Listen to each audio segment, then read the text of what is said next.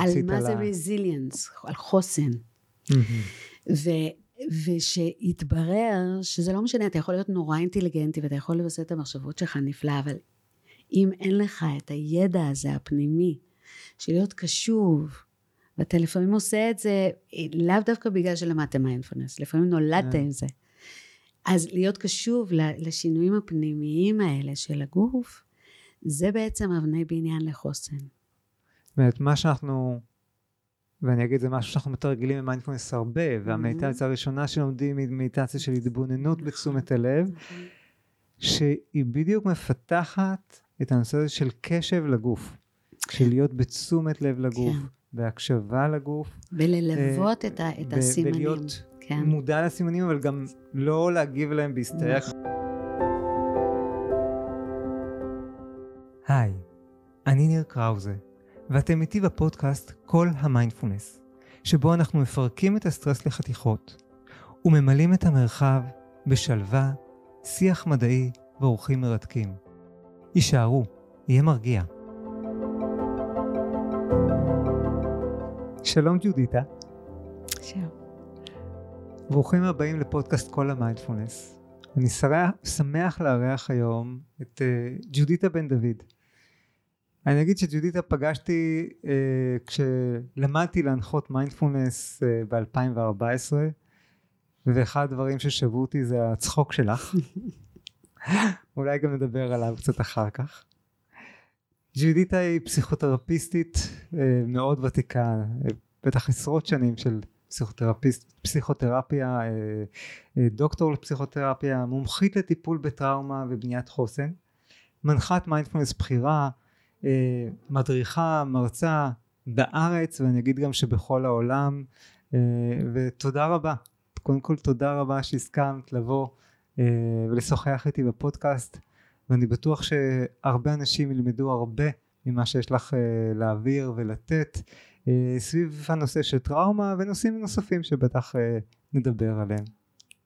תודה, ממש מרגש להיות פה, אתה יודע את זה כבר, זה כאילו חדש, וממש המון תודה ככה שהזמנת, זה כיף לשוחח איתך, ניר. באמת אחרי השנים האלה ולראות את כל ההתפתחויות ואת כל הלימוד והחוכמה שיש, אז אני ממש שמחה, תודה.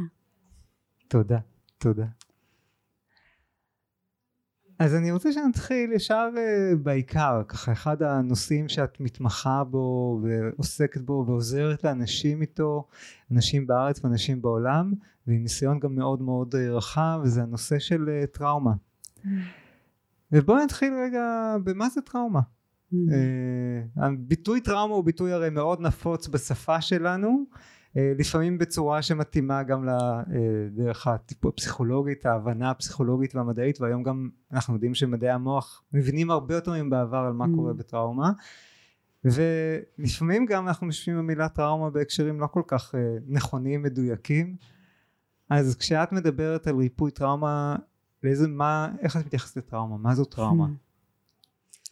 טוב אני דבר ראשון זו שאלה עצומה, עצומה. אז בואו כאילו אולי אה, ניקח את זה כזה צעד צעד, חתיכה חתיכה. טראומה בעגה הרפואית, כי יש חדר טראומה בבית חולים, זה לא הטראומה שאתה ואני מדברים עליה נכון. בדרך כלל, אבל טראומה בעגה הרפואית זה אה, איזשהו חתך של האור, כן? איזשהו משהו שחדר מעבר לגבול של הגוף שלנו. וזה באיזשהו מקום איזשהו סימבול גם למה שקורה בטראומות אחרות, שיש איזושהי פריצה, שיש איזושהי אה, חדירה. ואחרי זה יש טראומות נפשיות, וטראומות נפשיות יכולות להיות מכל מיני סוגים. אה, הן יכולות להיות טראומות שהן באיזשהו מקום בהתחלה היו רק נפשיות או טראומות שהיו מעורבות גם פיזיות וגם נפשיות ויש גם טראומות רוחניות יש כל מיני סוגים, אבל אמ, טראומה באיזשהו מקום זה איזשהו רצף מבחינה נפשית או נוירולוגית, זה רצף על אה, הרצף של סטרס, על הרצף של עקה, מתח ועקה. אז יש לנו כאילו מתח או סטרס מסוים שאנחנו מצליחים להתמודד איתו, שאנחנו נמצאים בתוכו ו- ויודעים איך לצאת ממנו והוא לא משנה לנו שום דבר בתפקוד שלנו ויש טראומה שהיא, או, או עקה וסטרס שהם קצת יותר גדולים ואז אנחנו כבר קוראים לזה traumatic stress כאילו שזה קצת כאילו מציף אותנו משאיר אותנו באיזשהו מקום שאנחנו פחות יודעים איך להתמודד עם זה. ויש ב, ב, בסוף שלה, או לא בסוף עדיין, אבל יש בהמשך שלה הסקאלה הזאת גם את ה-PTSD, שזה Post-Traumatic Stress Disorder, מה שכאן קוראים פוסט-טראומה, בעגה של הרחוב, ושם יש כבר דברים הרבה יותר חמורים, גם מבחינת חוסר תפקוד, גם מבחינת כאילו היכולת בכלל לשוב אחר כך חזרה לחיים הנורמליים. אמ, וזה כאילו איזשהו משהו שהוא גם מציב איזשהו אה, אה, זמן, זאת אומרת נגיד אחרי חודש שאתה לא הצלחת לחזור מה... כאילו טראומטיק סטרס, מהאירוע הטראומטי, כן, מהאירוע הקשה. זה לא בדיוק האירוע, תכף נגיע לזה, כן. אבל מה, מהחוויה הזאתי, אם חודש ימים היא נשארה, אז זה הופך להיות PTSD, אוקיי? Okay? עכשיו, יפה שהבאת את הנושא הזה של כאילו אירוע, כי מה שאנחנו טוענים היום, וכאילו מדענים והחוקרים והפסיכולוגים שעוסקים בנושא של טראומה, שטראומה זה לא האירוע. שני אנשים יכולים להיכנס לאותו אירוע, ואחד מהם יחווה טראומה, והשני לא יחווה שום דבר, כאילו, זאת אומרת, כן, יהיה סטרס, כן. כאילו, וזה עובר. אז מה שקורה זה שכאילו הטראומה היא בעצם מפגש בין אירוע לבין איזשהו מערך של האורגניזם, מערך של אה, מערכת עצבים מסוימת, מערכת הורמונלית מסוימת, כן? ברגע נתון בנסיבות מסוימות, אוקיי? זאת אומרת שגם אותו בן אדם mm. יכול היה להיות, כשהיה נפגש עם האירוע הזה, אבל אם הוא היה בנסיבות אחרות פנימיות שלו ושל המערך של ההומוסטזיס הפנימי שלו, אז פעם אחת הוא יכול היה לחוות טראומה ופעם אחרת הוא יכול היה לא לחוות טראומה. אז, אז אנחנו כאילו בעצם אומרים פה כאלה. שני דברים. א', יש איזה אירוע שהוא יוצא דופן במידת הלחץ mm-hmm. שלו שהוא מייצר. Mm-hmm. וגם פה יוצא דופן במידת הלחץ, זה כבר, את אומרת, זה תלוי בי. זאת אומרת, יכול להיות שאני אני כאן הזה. הוא קצת בעייתי, אם אנחנו אוקיי. מדברים מיינדפלנס. אני כאן הוא בעייתי גם אם אנחנו מדברים פסיכולוגיה. זה לא בדיוק קשור בי. אז זה קשור במערכת. במערכת. במערכת של הגוף נפש הזאתי, איך היא הייתה בדיוק באותו היום. ו- ואני גם אגיד שיש סוג של טראומה שהוא דווקא אירועים מתמשכים. כן. זאת אומרת, יש את הטראומה, אירוע ספציפי, אה, והם כולם אני אגיד אירועים מאוד קשים, אונס, תאונה, כן. אה, הלם קרב, יכול להיות מאירוע ספציפי, אבל יש גם את הטראומות, הרבה פעמים טראומות של ילדות, טראומות כן. של אה, פגיעה מתמשכת, כן. אה, שיוצרת איזושהי טראומה יותר מורכבת, או שנקראת טראומה מורכבת, כן. נכון? אה, כן, טוב, זה גם, זאת אומרת, לא כל טראומה התפתחותית הופכת להיות טראומה מורכבת. אה, אז באמת כאילו זה חשוב, אני חושבת שנורא מעניין שהתחלת עם זה, בגלל שאני חושבת שאני אוהבת את הנושא הזה, אני חושבת שלפעמים לאנשים זה מורכב מדי.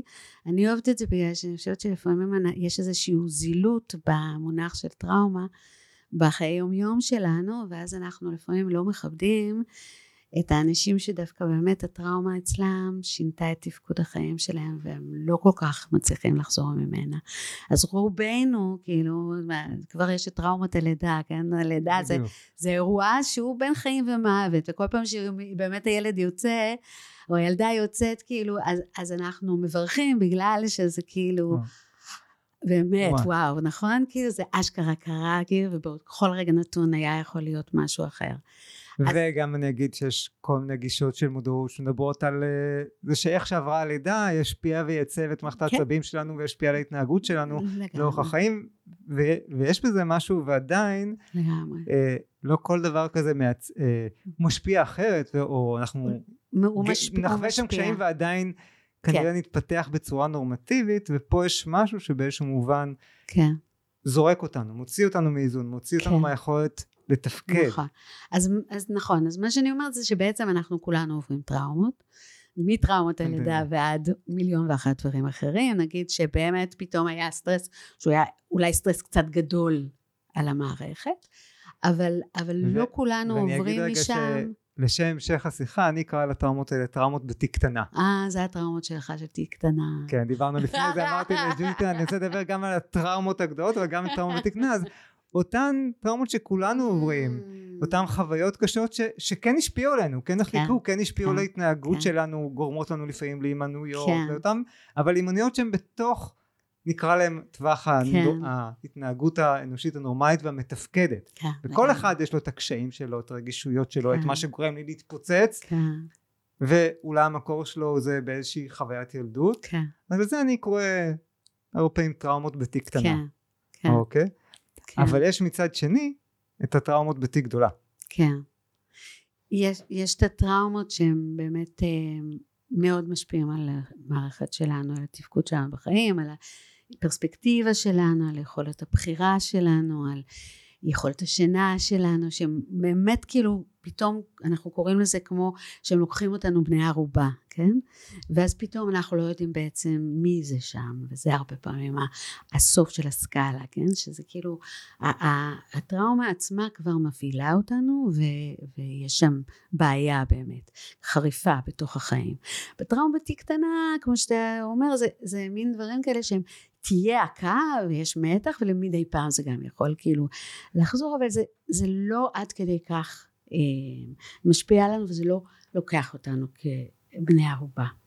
אה, אז כן, יש הבדל בין הדברים האלה. אני רוצה רק לתת איזשהו, אם ברשותך, אני רוצה לתת איזשהו אה, אה, מטאפורה כזאת שמאוד עוזרת הרבה פעמים. אז נגיד שיש לנו נהר ויש שתי גדות לנהר ובתוך הנהר הזה יש הרבה מאוד מים שזורמים ולפעמים יש שם כל מיני אבנים ולפעמים mm. יש מפלים ולפעמים יש בורות וזה אבל עדיין כאילו המים זורמים בתוך הנהר. ואז יש איזשהו משהו שקרה ופתאום הייתה פריצה בגדה והייתה הצפה המים יצאו.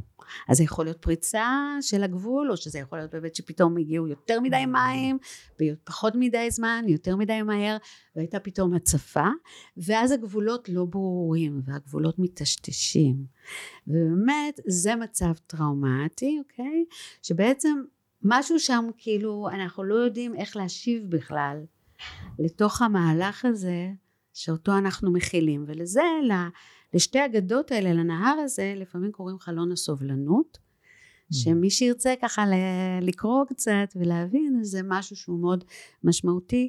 גם אפרופו לדעת אם זה תיק קטנה או תיק גדולה, זה כאילו כשאנחנו מצליחים לחזור לחלון הסובלנות, זה גם בעצם התהליך ריפוי שלנו, אבל גם אם אנחנו מצליחים איכשהו להשיב דברים די בקלות או במהירות לחלון הסובלנות, זה אומר שזה תיק קטנה יותר. זאת אומרת אם אני מצליח באיזשהו מובן כן משהו קורה ומשהו מוציא אותי מדעתי נקרא כן. לזה אבל אני באיזשהו מקום חוזר לעצמי כן. אז אני בתוך חלון הסובלנות בתוך המקום שהוא יותר בר הכלה ויותר גם נכון. הייתי אומר שעבודת מודעות רגילה נכון. עבודה שחלקה גם קוגניטיבי דרך מחשבות ו- כן. ורגשי אבל יותר קל וגופני, לעב- וגופני כן. קל לעבוד איתה mm-hmm. והמקומות שבהם התחושה היא שזה לוקח אותי מציף אותי שאני אולי מצליח לראות שמשהו קורה אבל אין לי שליטה בזה. אה, שזה מרגיש כמו קללה לפעמים. שזה מרגיש כמו קללה. שמישהו אחר מפעיל אותי. זה ממש ממש ממש הרבה מאוד פעמים זו הרגשה. שכאילו אין לי כוח על זה, כן? שאני לא מצליחה למצוא את הידיים והרגליים בתוך זה, אני לא יודעת איפה יש קצה של חוט לצאת מזה. וזה המקומות שבהם אני כבר מחוץ לחל... כן. לחלון הסובלנות כן. שלי. כן, כן. ושם זה אותם מקומות שאנחנו כן. מדברים עליהם. והם יכולים להיות כל מיני דברים, יכולים להיות, אה, זה יכול להגיע עד לידי כאילו אה, אה, אקטיבציה גבוהה, זאת אומרת הרבה מאוד אנרגיה ופעילויות אפילו עד כדי ליצור מניה דיפרסיה למשל, והתופעות המאניות. הרבה חוסר שקט והרבה התפרצויות וזה, אבל זה גם יכול להיות בדיוק הפוך. זאת אומרת, זה יכול להיות ייאוש מאוד מאוד חריף, זה יכול להיות חוסר תחושה, זה יכול להיות דיסוציאציות. כאילו נשתוקים, כל מיני דברים כאלה. אני אגיד שכשאנחנו היום אה, בדקו את המוח, סוס מוח, אנשים שעברו טראומה ואחד הסיפורים זה סיפור שאני לוקח מתוך הספר נרשם בגוף של ואסל בנדר קורק, הוא מתאר זוג שהיו בתוך תאונת דרכים מאוד מאוד קשה בקנדה. והם שניהם תאונת דרך, תאונת דרך שרשרת של כמה וכמה מכוניות ושניהם בעצם חוו את אותה חוויה של להיות לכודים ברכב כמה שעות חוויה נוראית ואצלו זה בא לידי ביטוי אחרי זה בהתקפי זעם המון מתח ועוררות mm-hmm. ואצלה זה בא לידי ביטוי שהיא נעלמה כן. שתקה הושתקה כאילו התנתקה. התנתקה מהחיים וכשאחרי זה הסתכלו במוח שלהם אז באמת אצלו ראו המון המון פעילות באזור של המגדלה שהוא אזור שקשור למתח ועוררות וב, ובאזורים ויזואליים שהוא רואה שוב ושוב את אותה תמונה אה, אז המון המון עוררות והמון פעילות במוח באזורים שקשורים למתח וסטרס אותה over אקטיבציה שאת מתארת ואצלם מה שרואים זה כמעט לא רואים פעילות זה אתה רואה את התמונה ואתה לרגע לא מבין מה אתה רואה mm. כי אתה רואה תמונה של מוח שכמעט אין בו פעילות mm.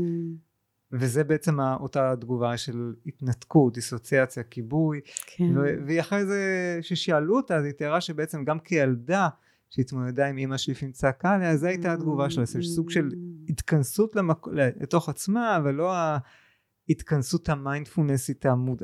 שיש בה מודעות mm. ונשימה אלא דווקא mm. התכנסות למקום של הכל נעלם והתנתקות, דיסות, אותה דיסוציאציה. כן, כן, כן.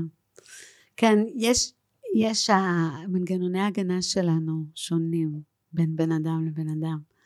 לפעמים זה באמת קשור בהיסטוריה שלנו ולפעמים זה קשור כאילו ביכולות שלנו, כאילו האינהרנטיות, האורגניות, אז כאילו זה, זה באמת משתנה. וגם uh, מה שאתה מספר בעצם זה שכאילו אצל שניהם uh, משהו התעורר, כן, ועורער. שזה האקטיבציה, כאילו שמשהו. התערער, אבל אחד מהם לקח את זה לדרך שבה תוך העולם של המערכות העצבים, אנחנו נקרא לזה יותר סימפתטי, ואחד, והשנייה לקחה את זה למערכת הפרסימפתטית יותר, אבל בשניהם זה כאילו הלך לקיצוניות, כן? כי אנחנו כל הזמן בסימפתטית ופרסימפתטית, וזה כאילו מאזן את עצמו, וזה באמת מה שקורה בתוך אלון הסובלנות, שאנחנו כאילו עוברים בצורה מאוזנת מסוימת בין סימפתטית ופרסימפתטית, אבל במקרים מסוימים, בנסיבות מסוימות, פתאום משהו קורה, ואז אנחנו כאילו או באקטיבציה גבוהה או באקטיבציה נמוכה, שהיא כאילו אה, קיצונית, וזה באמת תלוי מה שטוענים כרגע אחרי המחקרים וגם מה שפיטר לוין טען בתחילת ה-somatic experiencing שזו שיטה מאוד מאוד uh, uh, טובה וידועה ומקובלת עכשיו לעבודה עם טראומה זה שבאמת יש הבדל בין אם אתה בסימפתטית או בפרסימפתטית וה, והיכולת בעצם של איכשהו להפריד בין הדברים האלה. עכשיו אני קצת אגיד משהו על זה שאחד, אני, אני חושבת שאם אנחנו מדברים גם מיינדפולנס, כי זה קצת חוזר לשם, כן. אז אה, מה שדיברת קודם נגיד על זה שבאמת ה, היכולת להיות בתוך אלון הסובלנות היא תלויה כמובן גם באמונות שלנו, במחשבות שלנו, ביכולת שלנו לווסת רגשות, אבל היא בראש ובראשונה תלויה ביכולת שלנו ל, ללוות את הסימנים הגופניים, ללוות את הסימנים שאנחנו מקבלים בעצם כל הזמן מכל מיני אה, איברים פיזיים שלנו בשביל לחזור להומוסטזיס. נורא נורא נורא מעניין, זה, זה, זה אזור מעניין בצורה בלתי רגילה. עשו מחקרים, הרבה מחקרים, גם mm. על החבר'ה שברחו מאריתריאה ואתיופיה, mm. וגם אה, מחקרים שעשו באזורים אחרים בעולם. על הנושא הזה, ואם אם מישהו ירצה אני יכולה אחר כך לתת רשימה של מחקרים, אבל... אבל, אבל מה ככה המסקנה? על מה זה רזיליאנס, על חוסן. ו, ושהתברר שזה לא משנה, אתה יכול להיות נורא אינטליגנטי ואתה יכול לבסס את המחשבות שלך נפלא, אבל אם אין לך את הידע הזה הפנימי של להיות קשוב ואתה לפעמים עושה את זה לאו דווקא בגלל שלמדתם מיינדפולנס, לפעמים נולדת כן. עם זה. אז להיות קשוב לשינויים הפנימיים האלה של הגוף, זה בעצם אבני בניין לחוסן. זאת אומרת, מה שאנחנו, ואני אגיד, זה משהו שאנחנו מתרגלים במיינדפולנס הרבה, והמדיטציה הראשונה שלומדים היא מדיטציה של התבוננות בתשומת הלב, שהיא בדיוק מפתחת את הנושא הזה של קשב לגוף, של להיות בתשומת לב לגוף, כן. בהקשבה לגוף, וללוות אה, את, ה- את הסימנים. ולהיות כן, מודע לסימנים, אבל גם לא להגיב להם בהיסטריה, כמו נכון. שאנחנו גם, נכון. אם זה הנטייה שלנו, אוקיי, אני שם לב שהלב שלי פועם מהר, משהו פה לא בסדר, נכון. אלא להיות מסוגל לשים לב, להיות מודע לקצב הלב, כן. ואני יודע שאחד המבחנים שלפעמים משתמשים בהם זה האם- עד כמה אתה מדויק בהערכת הדופק שלך, נכון? כן, זה אחד הסימנים לתשומת לב, אה, כן. המדדים לכמה אתה בתשומת לב לגוף, כן. ויכולת באיזשהו מובן גם לאזן את אותה, אה, נכון. את הסימנים הגופיים, לווסת, הוויסות הגופני הרגשי. כן, כן, ואת אומרת, מי שיש לו יכולת יותר גבוהה בזה, כן. זה אחד הדברים שאנחנו ממש מאמינים. במיינדפולנס כבר בבסיס, זה כבר מייצר חוסן, חוסן. כן. חוסן שגם כשהאירועים האלה יבואו, מערכת העצבים יותר תהיה מסוגלת להתמודד. להתמודד. ולחזור חזרה לתוך חלון הסובלנות, כן, כן. כן. זה מה שמגלים. זה נורא מעניין לטעמי, כאילו. כן. זה באמת מחזיר אותנו אלפי שנה אחורנית, כן? ש... ל- ואני חושב שזה עוד יותר אה, חשוב היום, כי אני חושב ש... נדמה לי לפחות, קשה לדעת, אבל נדמה לי שאלפי שנה אחורה דווקא הוויסות הגופני, אנשים היו יותר מחוברים לגוף, Mm. החיים היו יותר פשיטים, הם Mm. היו יותר בתוך הגוף, אה, היית הרבה יותר מעורב בעשייה גופנית, ולכן נדמה לי, קשה לדעת שאנשים היו באיזשהו מובן יותר מבוסתים גופנית, כן. יותר עם מודעות גופנית, ואני חושב שהיום רובנו בחברה, שאנחנו Mm. הרבה מול המסכים, Mm. ובהרבה אה, עבודה שהיא יותר אינטלקטואלית, Mm. וגם כי אני חושב ברמה התרבותית אנחנו שמים הרבה יותר דג, דגש על המנטלי, על Mm. החשיבה, Mm. על חוכמה, אה, שיש בזה יופי ואנחנו מפיקים מזה הרבה, Mm.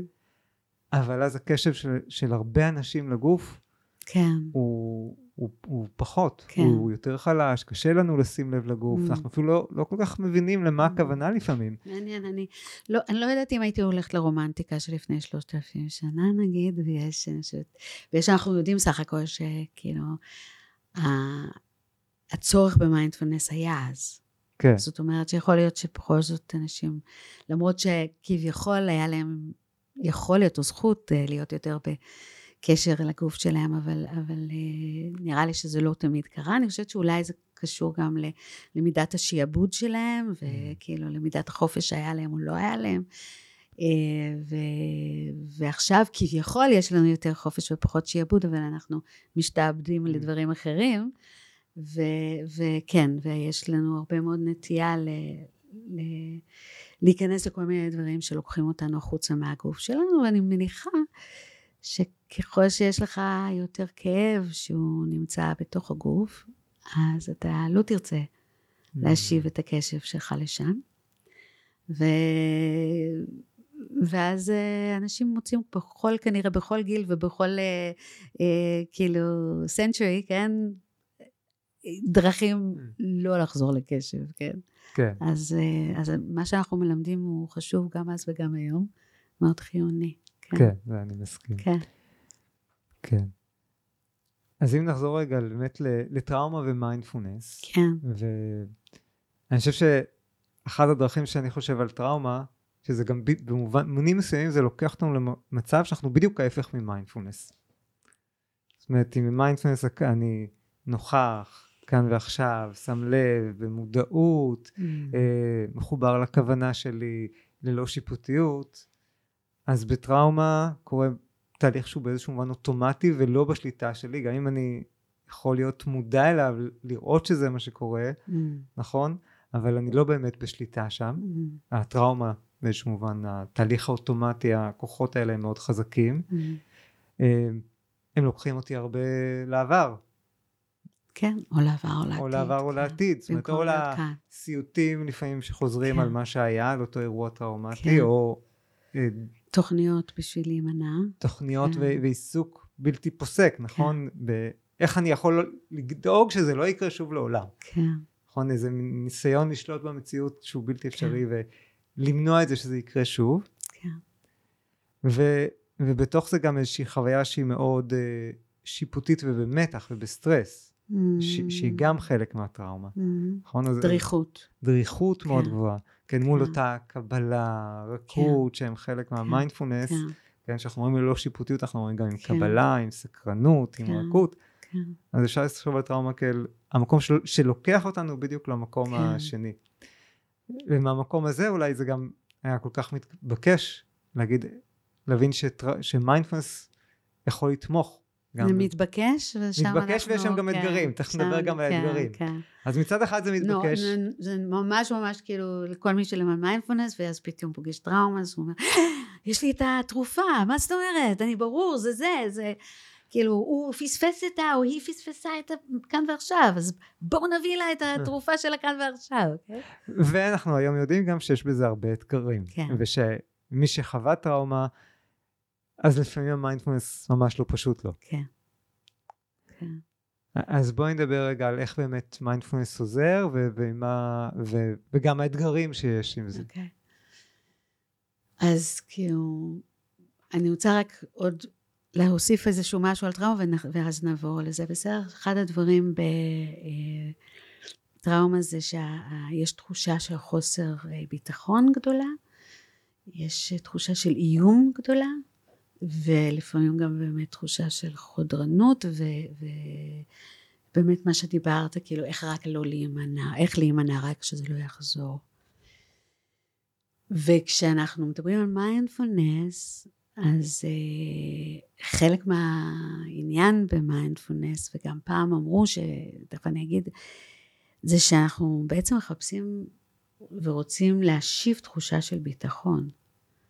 אנחנו רוצים להשיב תחושה של ביטחון בעולם ארעי, אבל אנחנו רוצים להשיב תחושה של ביטחון. וכשאתה נפגש עם מישהו, שבעצם התחושה הבסיסית שלו בחיים היא חוסר ביטחון, והוא נשאר עדיין עם הטלטלה של האיום, וזה יכול היה להיות איום על החיים שלו, או זה יכול להיות איום על מישהו שהוא מאוד יקר לו והוא היה עד לזה, או שזה יכול להיות באמת איזושהי פגיעה פיזית mm. אה, קשה. מי אתה שתבוא ותגיד שיש אפשרות לחיות באיזושהי צורה, באופן של ביטחון, אה, תחושת סייפטי. אז, אז יש צורך כאילו שם לבוא, דבר ראשון באמת עם איזו זהירות גדולה, ועם uh, בתחילו ורחימו, כאילו אני מציע משהו ואני לא בדיוק יודע אם זה יעבוד או לא יעבוד, אה, ו, ותמיד להיות בשיתוף פעולה. ויש כאילו באמת אנחנו נפגשים משהו שאנחנו לא מכירים. וזה איזשהו משהו שכאילו השיתוף פעולה פה בין המתרגל והמנחה הוא מאוד מאוד חשוב. כי אנחנו רוצים להשיב, אפרופו מה שדיברנו, אנחנו רוצים להשיב את הקשב לתוך העולם שבעצם בתוכו mm. כל הערעור הזה קרה, כן? בתוך הגוף הזה. בתוך הגוף הזה יש את הכאב, יש... כן, יש את הכאב, יש את הסבל. את הזיכרון הרגשי, הגופני. כן. יש את כל הערעור הזה שקרה, שהוא קשור למערכת העצבים שלנו, למערכת ההורמונית שלנו, ההורמונלית שלנו. וכמובן שיש גם את הרגשות שאחר כך מתוך זה נגזרים, ואחר כך יש גם כל מיני מחשבות, ומחשבות אובססיביות, שחלקן זה מה שדיברת, שלפעמים הן mm-hmm. קשורות לזה של רק כאילו איך לתכנן את זה שזה לא יקרה שוב. ויחד עם זאת יש גם לפעמים את הנמנס הזה, כאילו את החוסר mm. תחושה, שהיא מאוד אמיתית. זה לא שכאילו אני מנסה לא להרגיש או לא לחוש, כן? אלא שפתאום מה שקרה בעקבות הפוסט-טראומה זה שכאילו אני לא מרגישה. ורק אם ממש הכאיבו לי אני ארגיש, אבל בקטנה, בקטנה, בעדינות, אני לא מרגישה, וזה אפרופו נגיד האישה שתיארת מבסל ואנדרקולק. אז אה, איך אתה מביא את זה? וכאילו אתה צריך גם להבין היכן הבן אדם נמצא, כן? באיזה כן, מהקיצוניות כן, האלה. באיזה מהקצוות, כן. היינו בעוררות יתר או דוקא בהיעלמות, כן, בדיסוציאציה. כן. אז, אז אנחנו גם את זה צריכים לדעת שאנחנו באים להיפגש. וזה נכון, כאילו, אחד הדברים שככה עלו מאוד uh, לאחרונה, גם מתוך uh, כאילו עבודה כמו שאני בניסיון שלי, שעבדתי הרבה עם פליטים, ועדיין אני עובדת עם פליטים, פליטות uh, וחברות שנדרשו uh, להתמודד עם מצבי משבר קשים. או למשל גם כן מתוך העולם של המדיטציה עצמה, שאנשים נכנסו לרטריטים ויצאו קצת הפוכים, כי אמרו להם ככה תעשו וזהו זה, ולא שום דבר אחר, ו- ולא הבינו ולא עשו את המפגש עם ה... כן, מי שנמצא שם והגוף הזה הספציפי שנמצא שם, אז גם שם וגם פה, שהבאנו מיינדפולנס, לפעמים זה עשה קצת too much. כן? Mm. לפעמים זה באיזשהו מקום עשה ריטראומטיזציה. שאנחנו, לא, שזה מה שאנחנו לא רוצים שיקרה. אז רגע בואי כן, נגיד רק מה זה ריטראומטיזציה, כן, תתני כן. לזה רגע, כי זו מילה גדולה. אז ריטראומטיזציה זה בעצם שאנחנו עושים משהו שמייצר שוב את הטראומה. אנחנו באים לרפא, אנחנו באים לעשות משהו, אבל זה גם משהו שאני מניח שלמי שבטראומה, זה קורה גם בכל מיני אירועים בחיים. כן. זאת אומרת, כן. אני... יש לי טראומה מתנת דרכים ויש לי איזה אירוע מסוכן בכביש כשאני אפילו רק מישהו מסיע אותי ואני חווה משהו שהוא כמעט תאונה וזה מייצר, אני מתאר לעצמי, כן. גם ריטראומטיזציה. כן. אבל פה אנחנו מדברים על זה שלפעמים בתוך תרגול מדיטציה שהוא בייחוד אינטנסיבי, לפעמים מה שאני מוצא את עצמי זה נכנס שוב למקום של הטראומה בלי יכולת לשלוט בזה, בלי יכולת להוציא את עצמי, אה, בטח סביב סביבה שהיא אה, מאוד מכוונת לתרגול מסוים ולא אה, מאפשרת אולי לקחת חזרת האחריות ולבחור מה מתאים לי ומה לא mm. לא מתאים לי, נכון? Mm. ואז את אומרת שהרבה פעמים בעצם בתוך זה יש העצמה של אותה טראומה. כן, כן, כן. יש לזה, יכולות להיות לזה כל מיני רמות, אבל, אבל ה... המונח kindling למשל, rekindling, זה כאילו שכמו שהייתה אש, כן, עשינו כזה קומזיץ, mm. ואחר כך אנחנו סוגרים את האש, ואנחנו שופכים מים, או שמים עפר, או whatever.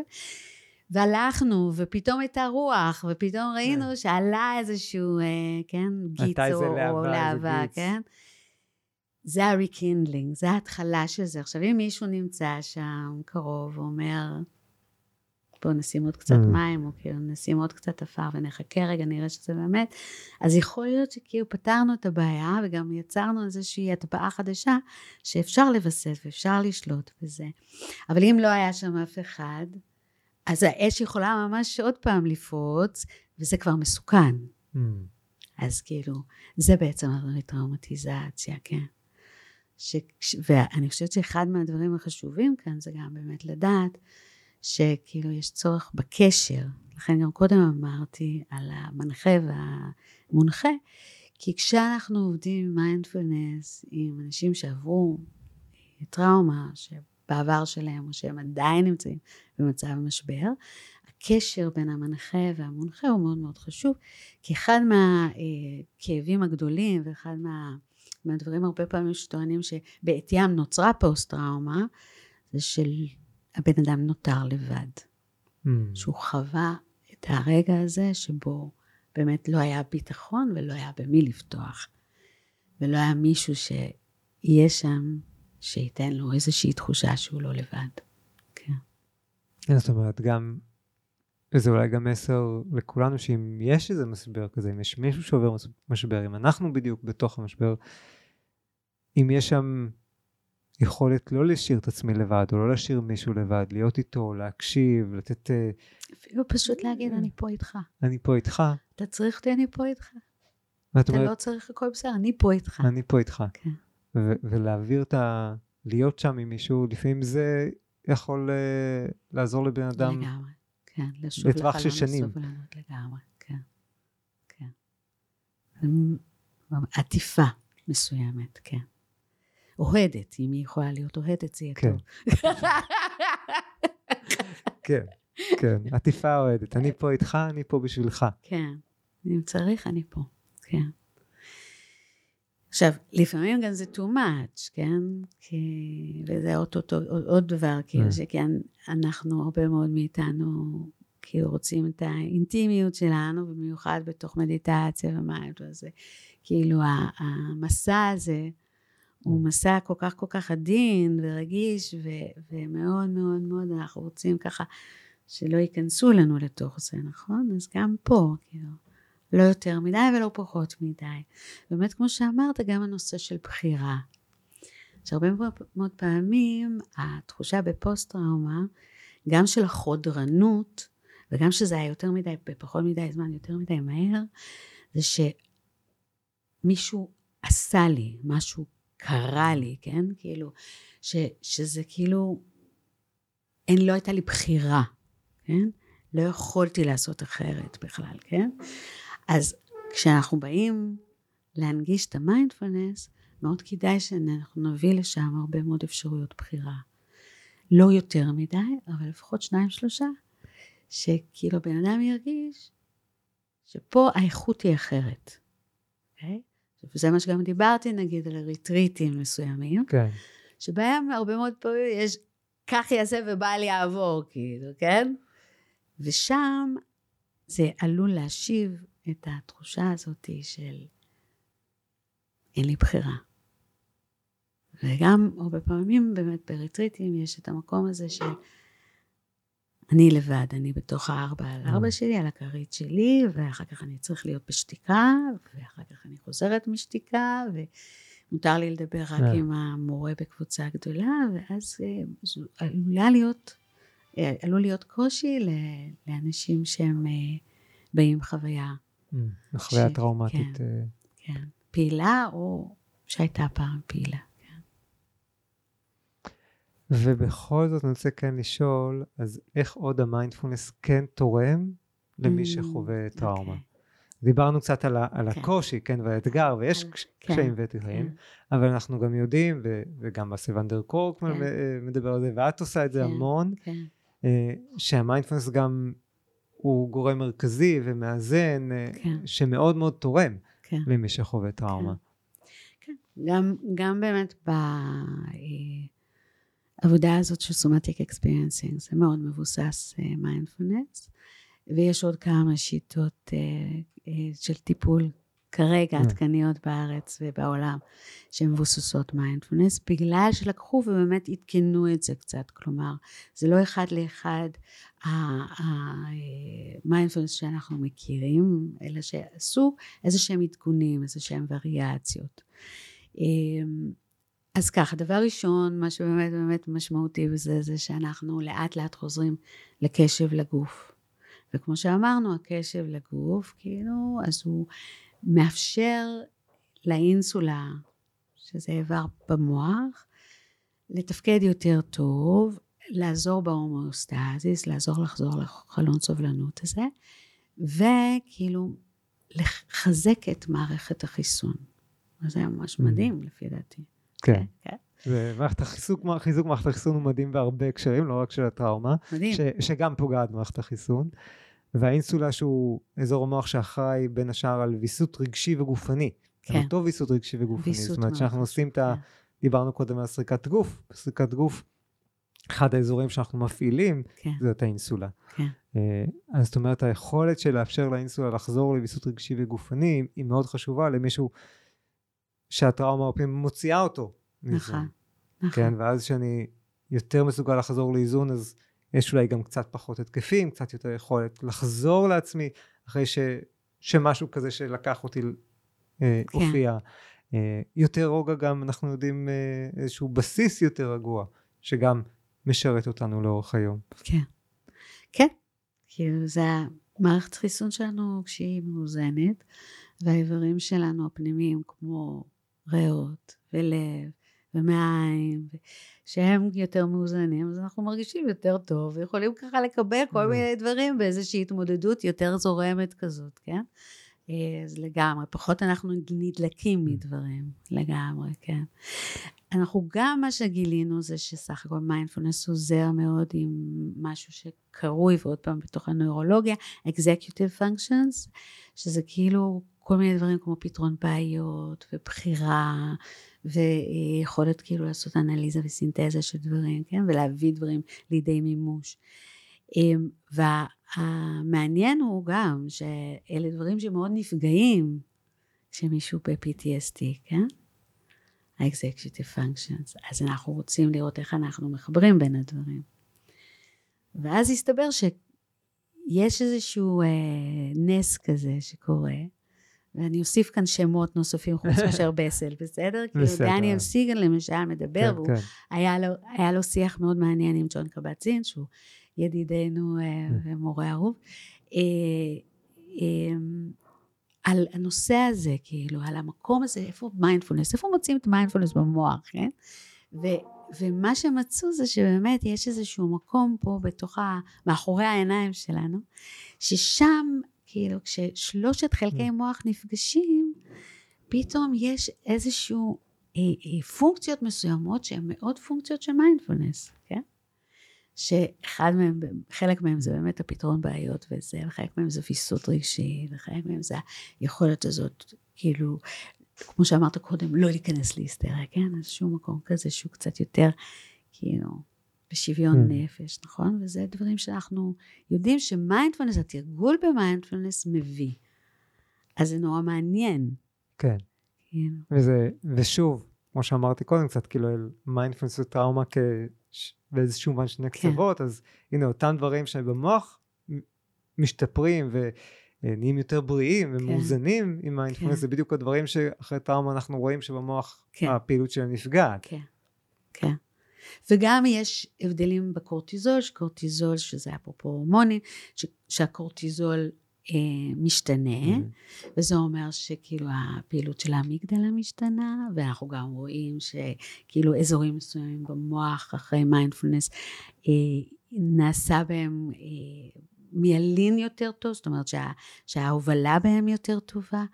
כאילו יש המון דברים שמיינדפולנס יכולה אה, לעזור, שזה אפרופו גם בהחלטה אם משהו מפחיד, או סתם סטרס, או כאילו נעים, שזה המגדלה, mm. או שכאילו באמת איזשהו משהו שהוא יכול גם לעזור לנו לקבל איזו פרספקטיבה, כן?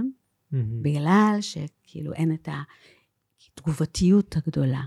אז פתאום אנחנו יכולים לקבל פרספקטיבה, וזה אפרופו ההורמונים שמשתנים, או אזורים מסוימים שהחיבוריות בהם, בין חלקי מוח, נעשית יותר טובה. ואז איך זה בא לידי ביטוי על ידי מישהו שכן חווה, חווה טראומה, mm. אה, והוא מתחיל ללמוד מיינדפולנס, מתחיל להשתמש, לתרגל mindfulness, mm. איך זה בא לידי ביטוי? אחד זה שכאילו, אני חושבת שהדבר הראשון, וזה משהו שאתה התחלת ככה בשיחה בעצם, זה שאפשר יהיה להביא dual awareness. מה זה dual awareness? היכולת הזאת למודעות שיש בה אה, לפחות שתי רגליים, אוקיי? זאת אומרת שאני יכולה להיות מודעת למה שקורה אותי, ואני גם יכולה להיות מודעת לזה שאתה פה, כן? Mm. או שאני יכולה להיות מודעת למשהו שקרה לי בעבר, אבל אני גם יכולה להיות מודעת לזה שעכשיו פה אני יושבת עם המיקרופון ועם תה שעשו לי נחמד, ו... כן? אה, זה אני יכולה לאחוז בכמה חוויות בו זמנית, או לא בדיוק לאחוז, אבל כאילו לשאת אותם, ואני לא אה, לוקחת צעד ואני לא נשאבת לדבר אחד ורק דבר אחד. זה מיינדפלנס נותן, וכשמיינדפלנס נותן את זה, זה כבר כאילו התחלה של אה, ריפוי מאוד מאוד גדולה. לעומת הטראומה שאמרנו מראש. שהיא לוקחת את נכון, כל כולי. נכון. זאת אומרת, נכון. היכולת בעצם כשהחוויה הטראומית מתעוררת, כשיש איזה משהו שלוקח את כל כולי, היכולת שלי רגע להוציא את עצמי החוצה מזה, לא, או אפילו לא לצאת לגמרי החוצה מזה, אבל להתחיל, אחת, אבל להוציא רגל כן, אחת, להתחיל כן. לראות שרגע יש עוד דברים מסביב. כן, כן, כן. אז זה נפלא. דבר אחר זה באמת, אז אמרנו את הסיפור הזה של הקשב לגוף וכל זה, אמרנו את הסיפור הזה של ה-dual awareness, ו, וזה נותן לי פרספקטיבה לפעמים, כן? אם אני יכולה רק לקחת איזשהו מרווח קטן מהדבר, אז לפעמים אני יכולה לקבל פרספקטיבה. אז אני יכולה לעבור גם בין התחושות של הגוף לרמה של הרגשות. אני יכולה פתאום להבין שמשהו עלה בי כמו גל, נכון? ואני יכולה גם אז להבין שאני יכולה אולי פשוט לתת לגל לעבור, שאני לא חייבת אה, להאמין לו, נכון? כאילו, נכון. הוא עוד גל. זה מיינדפולנס מאפשר לנו. ואחר כך זה יכול לעלות לרמה של המחשבות באמת, שזה אפרופו גם, רגע, רגע, רגע, בוא נברר שנייה, זה, זה כאילו, בקרת מציאות Mm. כזאת, נכון? האם המחשבה שלי החרדתית, הנוראית, על מה שהולך לקרות עכשיו, האם היא אמיתית? האם נכון. היא מותאמת, או שהיא היא פשוט נובעת מההרגל שלי למשל. לחשוב כל הזמן כן. שמשהו נורא הולך לקרות? נכון, נכון.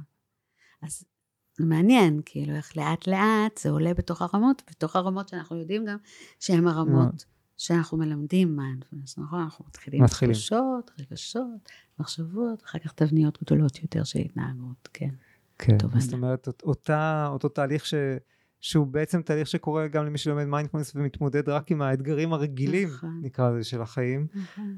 אבל פה לאט לאט, אנחנו פשוט מתחיל- עושים את זה קצת יותר לאט, במינונים קצת יותר קטנים, ומרחיבים את זה לאט לאט, בכדי כאילו לייצר אותו, אותו הדבר, גם מיינדפולנס רגיל, אנחנו תמיד מדברים על זה שאנחנו כאילו אה, מאמנים את השריר, כן, כן? נכון? כן, אנחנו פה מאמנים את השריר, והאימון הוא קצת אחר, כאילו, רק כן. פשוט, כי המידות צריכות להיות אחרות, השאלות לפעמים צריכות להיות אחרות, ולפעמים יהיו רגרסיות, זאת אומרת, אנחנו, זה לא שסיימנו עכשיו sensations, עוברים לרגשות וזהו, לפעמים אנחנו נצטרך לחזור ל sensations, אז הגמישות כאן יותר אה, אה, טובה.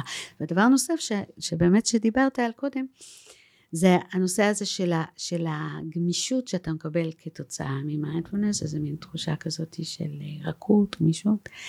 ושבטראומה, כשאתה, כשיש טראומה בתוך הגוף, יש תחושה של כבדות הרבה פעמים, יש תחושה של נוקשות, כן? ויש תחושה כאילו של, אה, אה, כאילו באמת החוסר של גמישות, כן? כאילו של איזה ריגידיטי כזאת, כן? עכשיו, אם אנחנו מזינים, Mm. כן? קצת כמו להכניס את המים לתוך המקומות האלה, אנחנו מביאים עוד קצת מים ועוד קצת Mm. מים. אז לאט לאט זה כזה מת, מתחלק לו, כן? אז לאט לאט אפשרי שזה יעבור להיות קצת יותר גמיש. ואז אנחנו יכולים לחזור רגע לקשב גם, נכון? למקום הזה של, ה, של היכולת Mm. היענות ולא תגובתיות. זה הכל מיינדפולנס, כן. כן. בגלל זה אנחנו אוהבים את זה. אז אני רוצה קצת אה, לקחת לך מהמקום, בדיוק מה, בזכות המשפט הזה, בגלל זה אנחנו אוהבים את זה. אם את מוכנה קצת לשתף אותנו במסע שלך Mm. עם המיינדפולנס, Mm. ובכלל, כאילו, בכלל איך הגעת למיינדפולנס, Mm. מה הביא אותך, אה, ואיפה זה, איפה את מרגישה את האדוות של זה, את ההשפעות של זה, בטח, זה, זה רחב, אה, זה עצום, אז תבחרי כמה דברים, כי אפשר בטח על הכל. אני קצת, קצת זקנה כבר. יש מסע. אמ, אבל אני כן אגיד שהרבה מאוד פעמים אנשים מגיעים לתחום הזה מהסבל האישי שלהם, ומהכאב שלהם, ואני אמ, בהחלט לא שונה. אה, הכניסה הראשונה שלי לעולם הזה הייתה אה, בעקבות אה, עם בעיות ש... של אה, אכילה דווקא, ו... אה, שאף אחד לא ידע עליהם, אבל אני ידעתי עליהם, והיה סבל מאוד גדול. אה, ועם הזמן גם אה, נעשה לי ברור שזה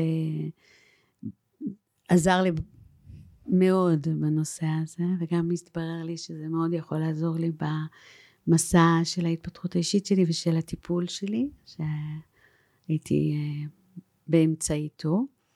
אמ, וכמובן שגם אה, היכולת להתבונן בכל מיני תבניות הרגליות שנוצרו כתוצאה מכאב אה, של טראומות ילדות, אה, Mm. גם כן אה, הגיע שם בתוך המסע.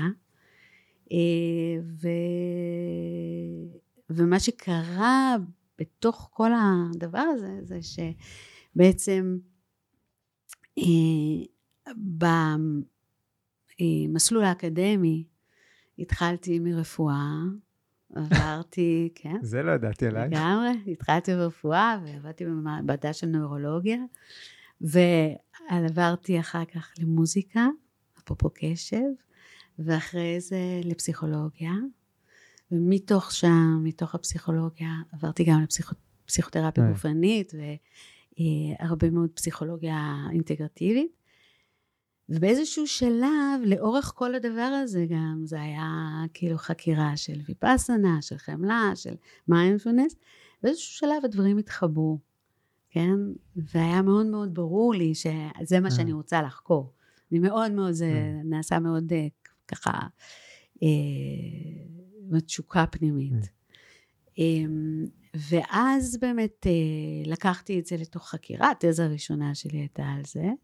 אה, לתואר שני, ועל נשימה, ועל בחדר הטיפולים גם, וחלק... אני חושב שאני מתאר לעצמי שכשעשית את זה על נשימה בחדר הטיפולים, זה היה יוצא דופן. כן.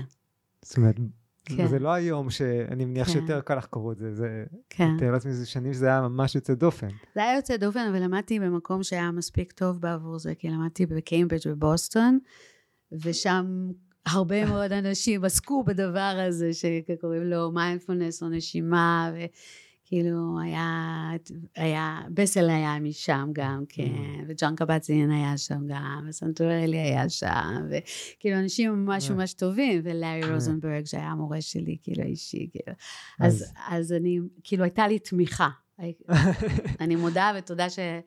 כאילו, ו... זה היה מקום פורץ דרך במובן הזה. כן. לגמרי, לגמרי. לנושאים האלה כן. בתקופה הזאת. וכמובן שהייתה אה, המנחה שלי, לינדה קליין, שהייתה מעולה בזה שהיא הסכימה ועמדה מאחוריי בתוך האוניברסיטה, שזה אפשרי לעשות ושזה מאוד מעניין לעשות, כן. אז, אז שם זה היה, ואחר כך גם באמת שפגשתי את פיטר, כי פיטר לוין על somatic experiencing. פגשתי אותו, שמעתי אותו מדבר, ואמרתי, משהו כאן פישי. אתה מספר לי סומטיק אקספיריאנס, אתה אומר לי פסיכולוגיה, ואני יודעת שאתה מתרגל. עכשיו, הבן אדם בהתחלה לא סיפר את הסיפור הזה. כאילו, כי הוא כל כך רצה שזה... שזה יתפוס וזה יתקבל כפסיכולוגי, כן. אומרת, הוא... כן. אה, הוא... היה מתרגל בארון, מה שנקרא. משהו, משהו כזה, זאת אומרת, ב, ב, ב, כשהוא היה פוגש את הקהל הרחב, הוא לא היה אומר את זה. אנשים שהכירו אותו ידעו. עם הזמן, מאחר, באמת, אז עם הזמן פניתי אליו, ואז הסתבר, וגם אחר כך הוא כתב את זה בספר השני או השלישי, שהוא בעצם כבר תרגל 45 שנה לפני mm. כן, והוא עשה משהו מאוד מאוד uh, מרשים בחיבור של האלמנטים הנוירולוגיים, והאלמנטים הפסיכולוגיים, והאלמנטים של ההבנה של קשב לגוף. ו... אז הייתי שם, שריתי בתוך התחום הזה. ואולי כן נגיד איזה... עוד איזה שני משפטים כן. על באמת מה זו השיטה שנקראת סומטיק אקספיריאנס, שהיא אחת מהמובילות בטיפול בטראומה. Mm, mm. אז הרבה ממה שדיברנו פה היום, כשדיברנו על חלון הסובלנות, כשדיברנו על יותר מדי מהר, פחות מדי זמן, כאילו, משהו חזק מאוד, אה, יותר מדי אינפורמציה, זה גם בא מפיטר. אה, זו, זה בית ספר וטכניקה שבאמת מטפל על ידי קשב לגוף בהתחלה, ואחר כך על ידי כל מיני טכניקות כמו titration ו pendulation וכאילו עוד דברים שהם מתפתחים מתוך זה, בכדי להבין איך לאט לאט אתה מצליח לפורר, להשיל את ההשפעה הזאת האימתנית של הפוסט טראומה. ולמה אני חשבתי שזה פישי? כי אחד ה... מהלכים בתוך ה... באמת מסע שלי שישבתי המון המון המון בריטריטים. ונפגשתי עם מורים וניחאתי. זה היה אה, המוות של אבא שלי mm. ובאותה שנה בעצם מת אבא מאמץ שלי ואבא האמיתי שלי מרחק של כמה חודשים אחד מהשני. וואו. וזה היה, ועד היום אני מרגישה, זה היה כזה מין, כאילו אי אפשר להכיל את זה, כי זה היה מאוד מאוד uh, מטלטל. ואחד מהמורים של מיינדפולנס דאז אמר לי, את יודעת, בואי נעבוד רגע קצת עם, אפרופו הרגל אחת בפנים ורגל אחת בחוץ, עם הדואל אווירנס, והוא לימד, לימד אותי את זה מתוך הכלים של mm. אלפי שנים. ואז פתאום אני שומעת את פיטר מספר את זה בתוך התחום של פסיכולוגיה. זה היה, זה היה מקסים. אז פיטר עשה כאן איזשהו, אה, גם כן אדפטציה, כאילו, התאמה לעולם הזה, ועשה את ה... כאילו, שינוע של הגלגל שוב, כן, לתוך העולם של הפסיכולוגיה. שיטה מאוד מאוד יפה, מאוד עדינה, מאוד אלגנטית, אה, ש, שלומדים את המידות. לומדים את המידות, וכל פעם מחדש, כאילו איך אנחנו מטביעים איזושהי חוויה של חדשה של ויסות, שאני יודעת לווסת. ואחר כך גם עולות תובנות, כאילו, אחר כך גם המשמעות, כאילו, וגם אה, מין, אה, לפעמים רגעים מאוד קסומים של להבין מה בעצם הטראומה נתנה לי בתוך החיים. Mm. שזה כאילו מופלא כשזה קורה. שזה כבר כן. ב... מה שנקרא צמיחה פוסט-טראומטית. נכון, נכון. כן. במקום שאני מסוגל להבין מה הטראומה כן. נתנה לי ואיך אני כן. צומח ממנה. כן. וזה אפשר לעבוד אה, ב, באמת בסוגי טראומות שונים, כמו שאתה אמרת, גם בשוק טראומה, שזה משהו שהוא כאילו חד פעמי, וגם בטראומה שהיא יותר המשכית, כן? שהיא באמת או טראומה התפתחותית או קומפלקס פוסט טראומה כאילו שדיברת וברמות שהן מתוך אה, תאונות דרכים או בדברים שהם קצת יותר אה, מורכבים כמו כאילו אה, טראומות מיניות או כאילו קונפליקטים משפחתיים מאוד מאוד קשים, כל מיני דברים. אני יודע שבישראל גם המון עובדים עם הלם קרב. הלם קרב עם... עם המון המון. גם אני בת, עם משרד הביטחון, כן. עובדים עם אנשים ש... או טרור, כן, לגמרי. יש הרבה. גם עם פרוצדורות רפואיות לפעמים, כן. כן. אז כן. נפגשתי עם אסי שאפשר לשמוע ממך כמה שזה אהבה גדולה וחיבור גדול. ו... נכון. ו... ואני אחת הדרכים שאת ממשיכה לטפל דרכן עוד כן, עד היום. כן. ואז את זה כאילו אה, יצא שחשבתי שנכון להביא לפליטים. אה, איך הגעת באמת? מ... לא, כאילו, זה, עכשיו אני כאילו קצת מתביישת, כמו שאתה רואה, לא יודעת, קצת, אבל ישבתי מדיטציה, ישבתי במדיטציה, ואחת המדיטציות העמוקות הבנתי שזה מה שאני צריכה לעשות, אז כאילו אני... להביא בעצם את הכלים האלה נכון, לפליטים לה... שמרפים אנשים ש... שום, הדברים האלה הכי זרים להם, הכי רחוקים מהם, הם... אה, ו... ו... והכי לא נגישים להם גם.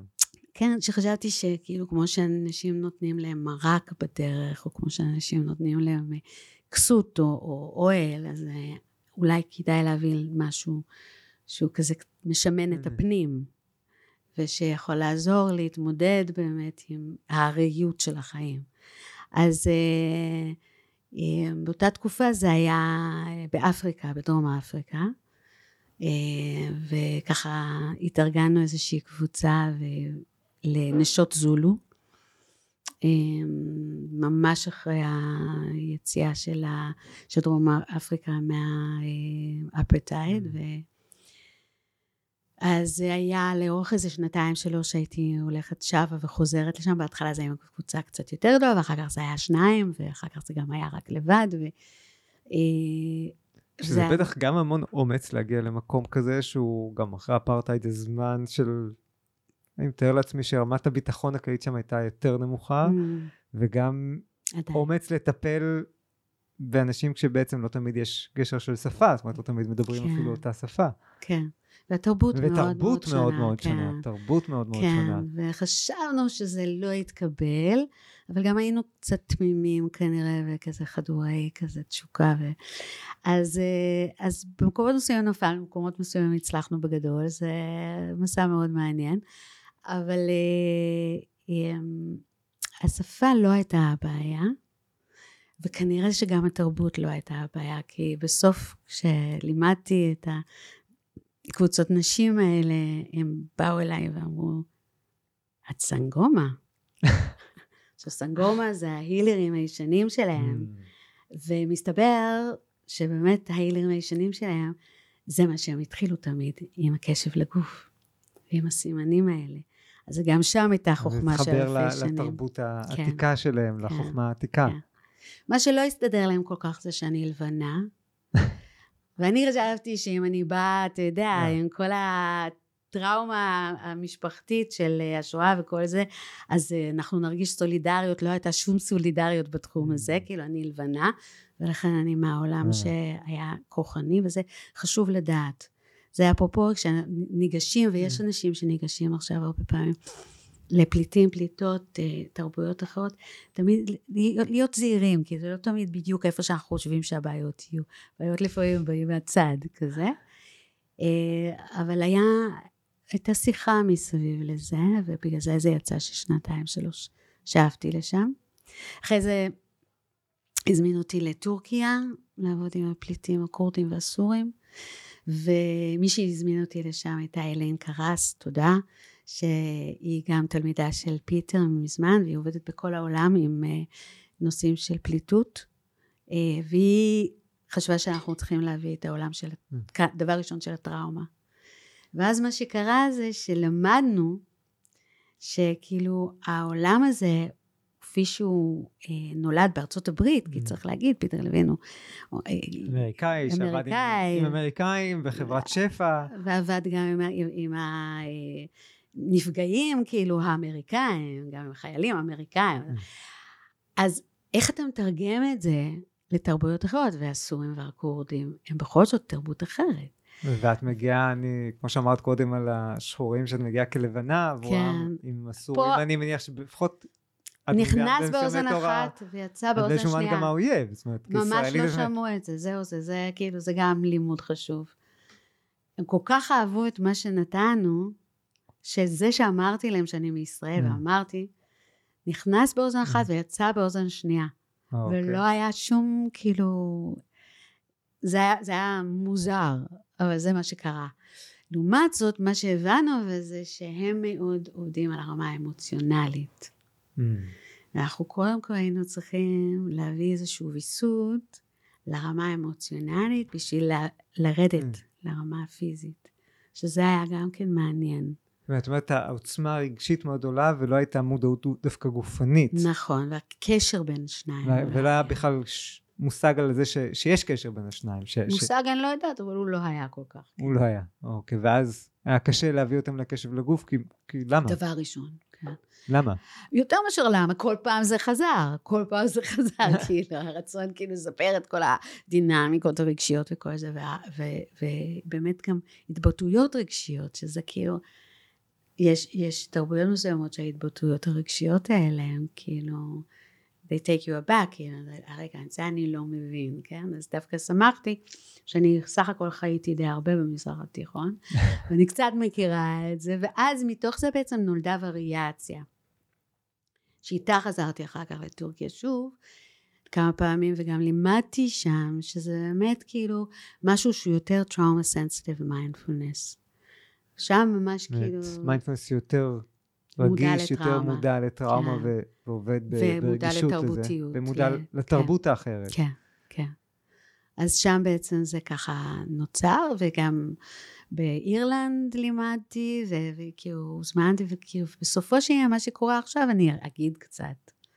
יש לי כן. baby, שכבר כמה שנים ה baby שלי, זה ארגון, עמותה שקוראים לה מיינדפולנס בערבית, מיינדפולנס in Arabic, שאנחנו מתרגמים את הכלים של מיינדפולנס וכאילו תובנות וידע לערבית בנגישות חינם, זה הרוב מבוסס מתנדבים, גם אני, ואנחנו, זה אונליין, וכל בן אדם יכול להיכנס ו... ולהן. ובגלל שזה כל בן אדם, ובגלל שאנחנו יודעים שאנחנו פונים לפליטות ופליטים, זה הכל מתוך העולם של trauma sensitive mindfulness, מטראומה מודעת, אה, ממיינדפלנס מודעת טראומה. אז, אז המדיטציות שם הן קצת אחרות, כאילו, ממש קצת, לפעמים זה לא נראה למישהו שמכיר, Mm. אבל כשאתה עובד עם זה, כשאתה יושב עם זה, אתה מבין שזה כאילו, אה, יש כאן משהו אחר קצת. כמו מה? תני דוגמאות קצת. כמו שאני לא, כאילו, אני אתחיל עם מה אני כן. שאני אני אגיד אה, הזמנות יותר, כאילו, אם מתאים, אם, אם Mm. אפשר, כן? בואו נשים לב, כן? והאם יכול להיות שאתה מרגיש ככה או ככה, כן? אה, לעומת שב עכשיו, כן. אבל זה מעניין, כי אני חושב ש... הבא את ההתבוננות לנשימה, כאילו שים את תשומת הלב שלך על...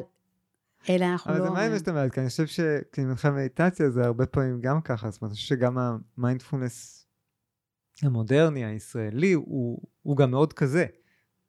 שוב, לא כולו מיינדפולנס, יש הרבה ואנחנו מגוונים כמורים, אבל אני חושב ש... בוא נקווה שהוא כולו כזה. אני לא אומר כולו, אבל אני חושב שיש משהו ברוח שאת אומרת, ש, כן. ש, ש, דברים חלחלו לגמרי. שחלחלו, כן. והם כבר חלק כן. מאיך שאנחנו, מזה, מאיך שהרבה אנשים, את יודעת, אני שומע את זה ואני אומר, כן, אני חושב שאני די, אני חושב שאני די מנחה ככה גם, ניר, אתה מיוחד. תודה.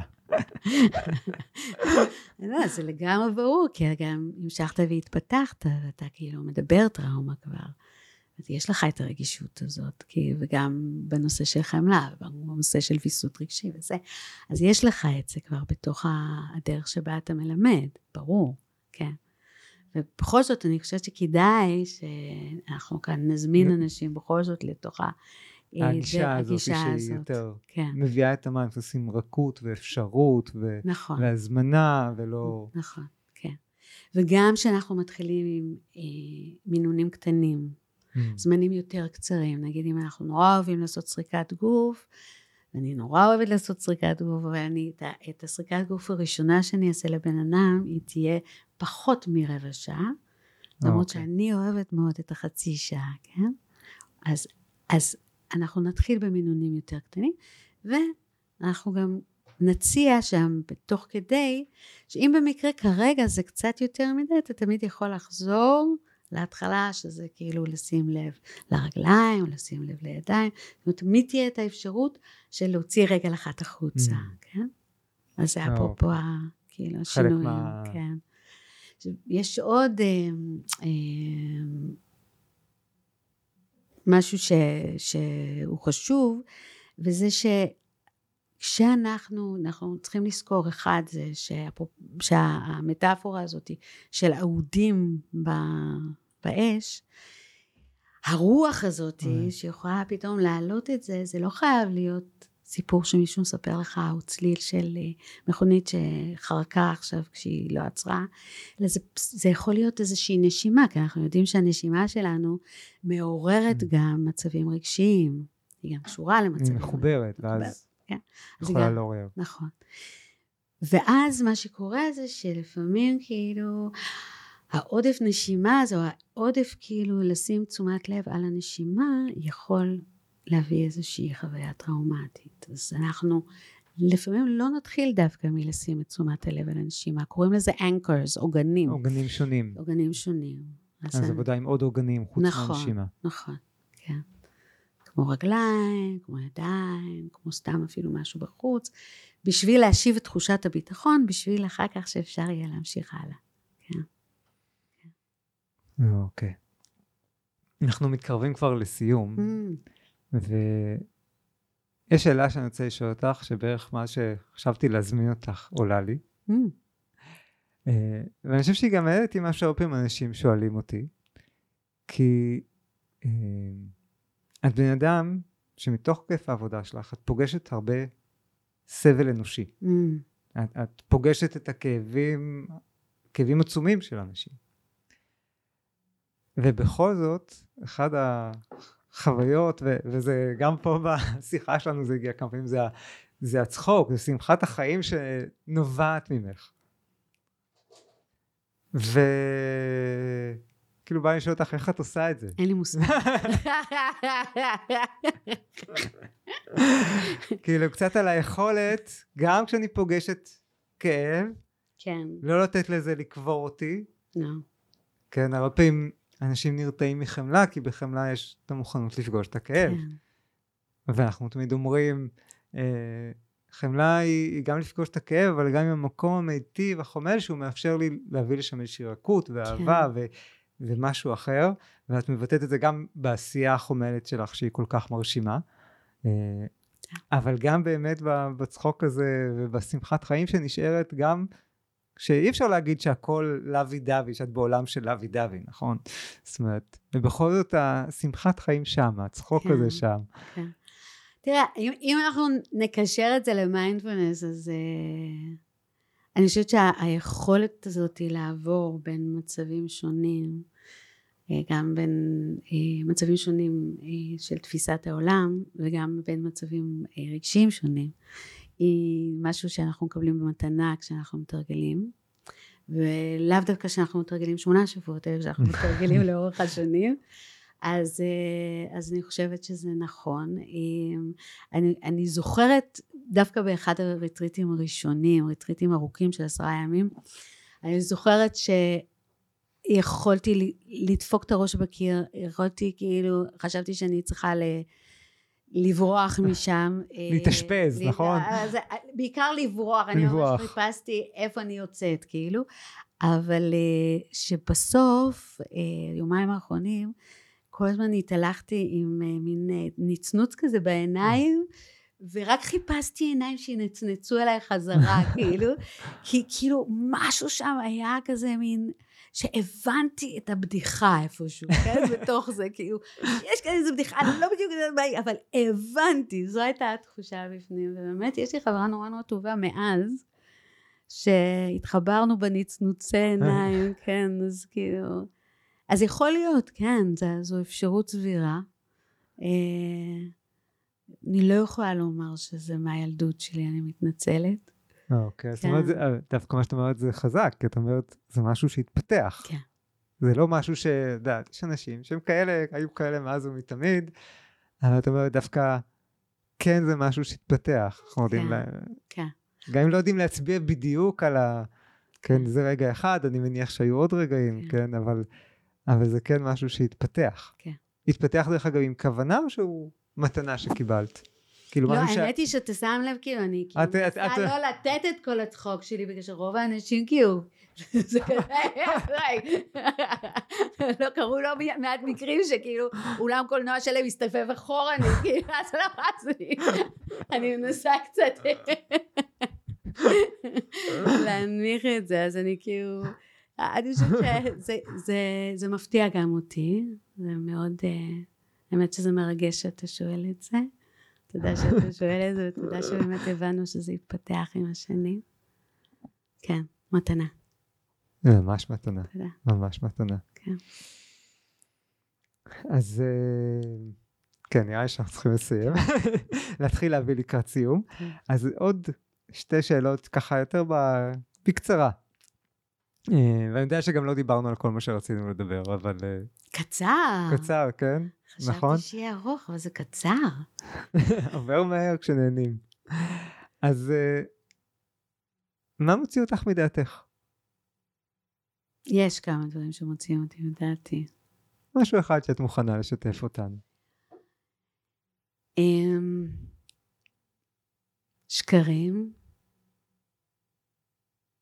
שקרים במצח נחושה. שקרים במצח נחושה. כן. ו gaslighting. gaslighting, כשמישהו ככה... מנסה אה, לשגע את הבן אדם האחר בכוונה. מנסה לשגע כדי לשלוט גם, כן. גז לייטינג קשור כן. לשלוט באחר דרך זה שמשגעים אותו, גורמים לו לחשוב שהוא לא שפוי, שכל דבר שהוא אומר לא נכון. כן. אה, כן. שמנסים להפך עליו את השולחן. כן. הדברים האלה יכולים להוציא אותי מדעתי. ומה מחזיר אותך למוח שלו? כשמישהו משקר לך, ואת יודעת שהוא משקר לך. כל מה שדיברתי עכשיו, כל מה שהצעתי פה, כן, בשיחה שלנו. אה, כאילו, המקום הזה שיש לך את האי הפנימי, שזה מה שהמיינדפלנס מייצר, הוא מקום מאוד יקר ערך. אז uh, היכולת הזאת uh, ש... שאני כאילו יכולה למחות על משהו, אבל אחר כך אני גם יכולה ללכת לבשל, והאנרגיה הזו לא תיכנס לתוך הבישולים שאני עושה mm. לאנשים שלי, כן? אז כאילו, ה- היכולת כאילו להגיד די עד כאן, והיכולת גם לאהוב. אז זה משהו ש, שכשיש לך את האי הזה הפנימי, אה, הוא משמש אותך, אתה לא, אתה לא יודע שזה שם. רק שתוך כדי החיים אתה מבין שזה שם כבר. זה מאוד, אה, כן, זה מאוד התגלה לי בתוך הזה. וכמובן שגם, know, מהמקומות שלי, שחלק מההיסטוריה שלי mm. הייתה פגישה בגיל מאוד צעיר עם gaslighting, mm. אז, אז uh, יש לי גם את הכלים של הטיפול בטראומה, שאני יכולה mm. רגע כאילו לשוב mm. ולהבין שאני כאילו מתמקדת קצת במשאב, שאני כאילו מפוררת את זה, mm. שאני מבררת את זה, שזה היה אז, בואו נראה מה זה עכשיו, כל מיני דברים כאלה. גם כן. לראות שחלק מהתגובה שלי היא מאותה חוויית ילדות נכון, שלי, כן. ואז אני יכולה אולי להניח לזה ו- ולהתייחס לזה ממקום אחר. כן. ומה התרגול שלך היום? מה את מוצאת mm. כתרגול uh, שהיום את uh, נעזרת בו, מתרגלת, עובדת איתו? אז ככה, דבר ראשון, אה, באמת אה, גם מתנה גדולה זה שאני חיה בטבע, וכשאני mm. יושבת בחדר אז יש לי חלון גדול כזה עם המון המון עצים ועלים וכל מיני צורות עלים וכל מיני אה, גוונים של ירוק וגוונים של חום, ו... אז אני מאוד אוהבת את זה. זה אחד התרגולים של כאילו לשים לב להשתנות של העונות, לשים לב להשתנות בחלון אפילו. זאת להסתכל מהחלון ולראות את הטבע פשוט. כן, וללוות, ללוות ככה, וללוות, כן. לראות את ההשתנות. השתנות, השתנות של האור, השתנות של, ה, של הרוח, כאילו, אז, אז זה החיצוני, כן? וכמובן שמדיטציה בהליכה היא מאוד מאוד חשובה. משהו ש...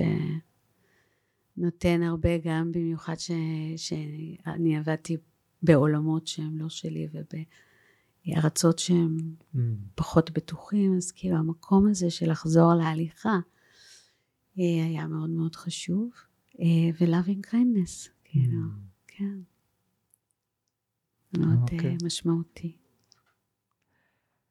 ואני אשמח אם מתאים לך להעביר ככה איזה כמה דקות של מדיטציה קצרה, שנסיים איתה, אה, לחלוק איתנו, mm. איזשהו תרגול. אה. Mm.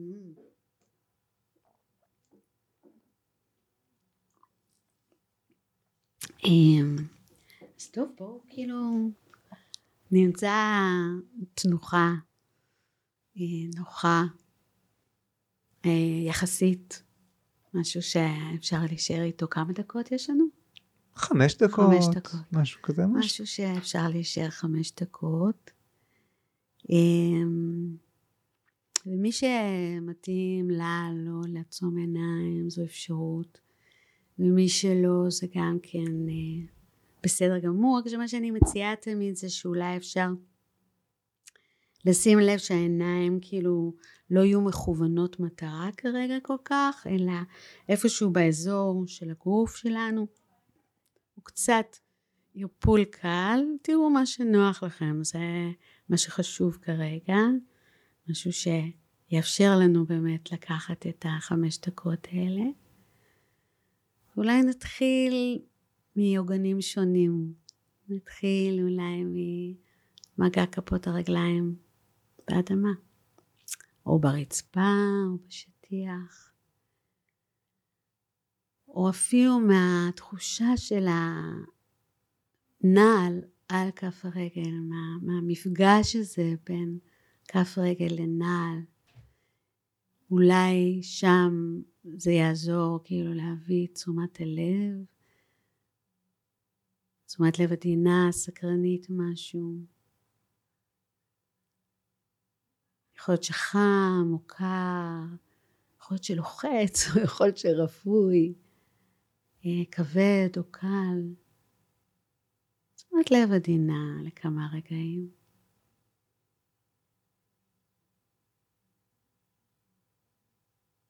לפעמים לך לחוש דבר, לפעמים דווקא פתאום הרגליים אומרות כן כן כן לא שמת לב אליי כבר די הרבה זמן.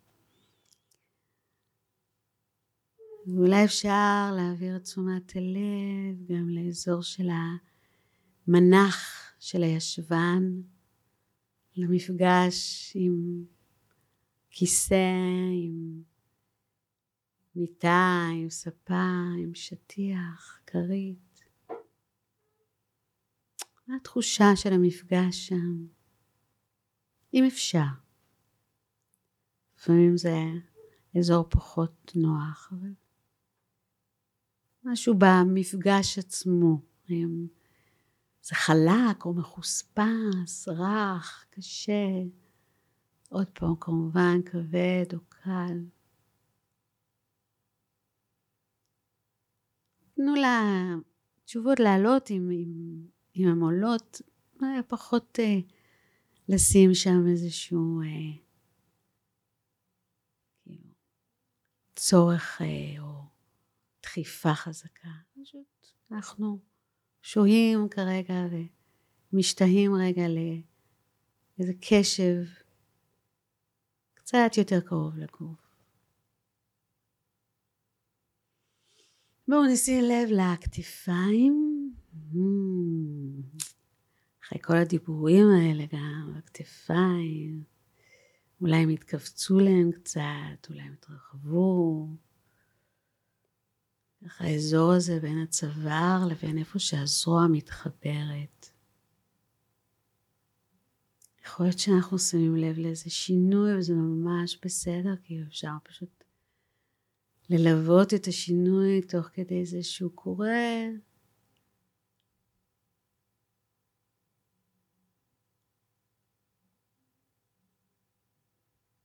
יכול להיות שפתאום נשימה נכנסה, יכול להיות שלא. ואולי שם יש כאילו איזושהי הצעה כזו שלמדתי מטרה, של לשים לב כאילו שיש לנו איזשהו אה, קובייה של קרח שם על הכתפיים, והיא איכשהו זולגת לה לאט לאט, ככה מתחילה להיות יותר ויותר מים ואחר כך גז, והיא זולגת מהכתפיים ימינה ושמאלה. לאזור של הזרועות, לאזור של המרפקים, אמות, לתוך כפות הידיים, כף יד ימין, כף יד שמאל, ממש כל אצבע ואצבע.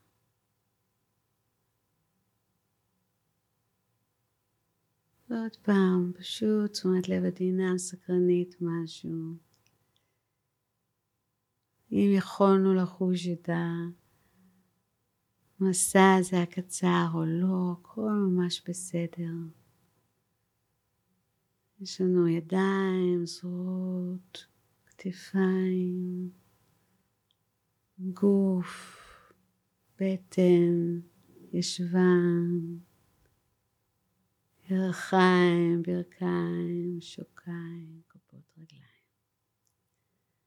יש אפשרות ככה לזוז, אם מתאים לכם. אל תוך הירידה הזו לתוך האדמה שוב דרך כפות הרגליים. מה שאני מזמינה את כולנו ככה לסוף זה קצת לשפשף את כפות הידיים אחת עם השנייה. ממש מעט ואחר כך להניח את העיניים לתוך כפות הידיים. קצת לתת בצוואר גם, להיות מונח קצת. אני מניחה את העיניים בתוך כפות הידיים ונותנת לצוואר ולכתפיים להתרווח מעט אם אפשר. מתאים, בכל רגע נתון אפשר גם להתרומם.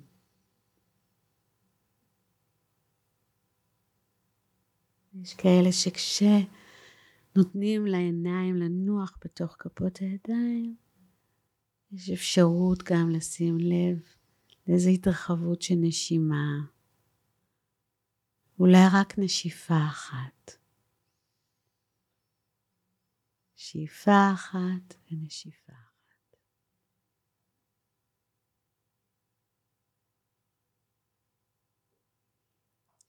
ולאט לאט אה, נחזור לפה. בדרך כלל אפשר להזיז קצת את הגפיים, להזיז קצת את הגוף. תודה. תודה רבה, זה היה מאוד מאוד נעים. תודה על הרעיון, תודה על הפודקאסט, תודה על האפשרות לשחק ביחד. תודה רבה רבה, ג'ודיטה, שככה הבאת לנו מהניסיון העצום שלך ומהידע העצום שלך ומהצחוק הנפלא שלך. שאני אישית מאוד אוהב. תודה. תודה רבה.